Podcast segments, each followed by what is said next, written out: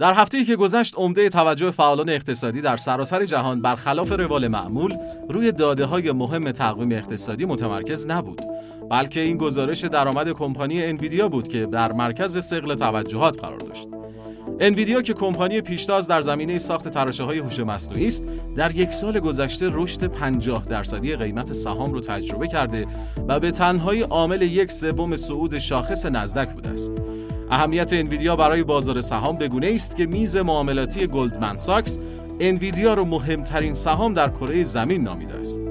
پس از باز شدن بازار در روز پنجشنبه سهام انویدیا رشد 16 درصدی رو تجربه کرد تا با 227 میلیارد دلار رکورد بیشترین افزایش ارزش بازار یک روزه تاریخ که تا پیش از این در اختیار متا بود را شکسته و با ارزش بازار 1.94 تریلیون دلاری به سومین شرکت برتر جهان پس از اپل و مایکروسافت بدل شود.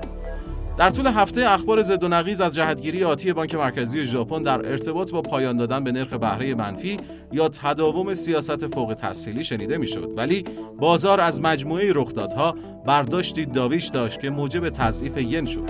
با عبور USD بر JPY از نرخ برابری 150 هشدارهای مقامات توکیو در زمینه مداخله در بازار فارکس شدت گرفت ولی هنوز اقدامی عملی در جهت تقویت ین صورت نگرفته است.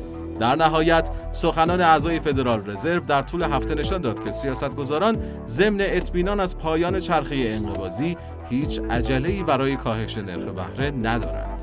ممنونیم که با ما همراه بودید.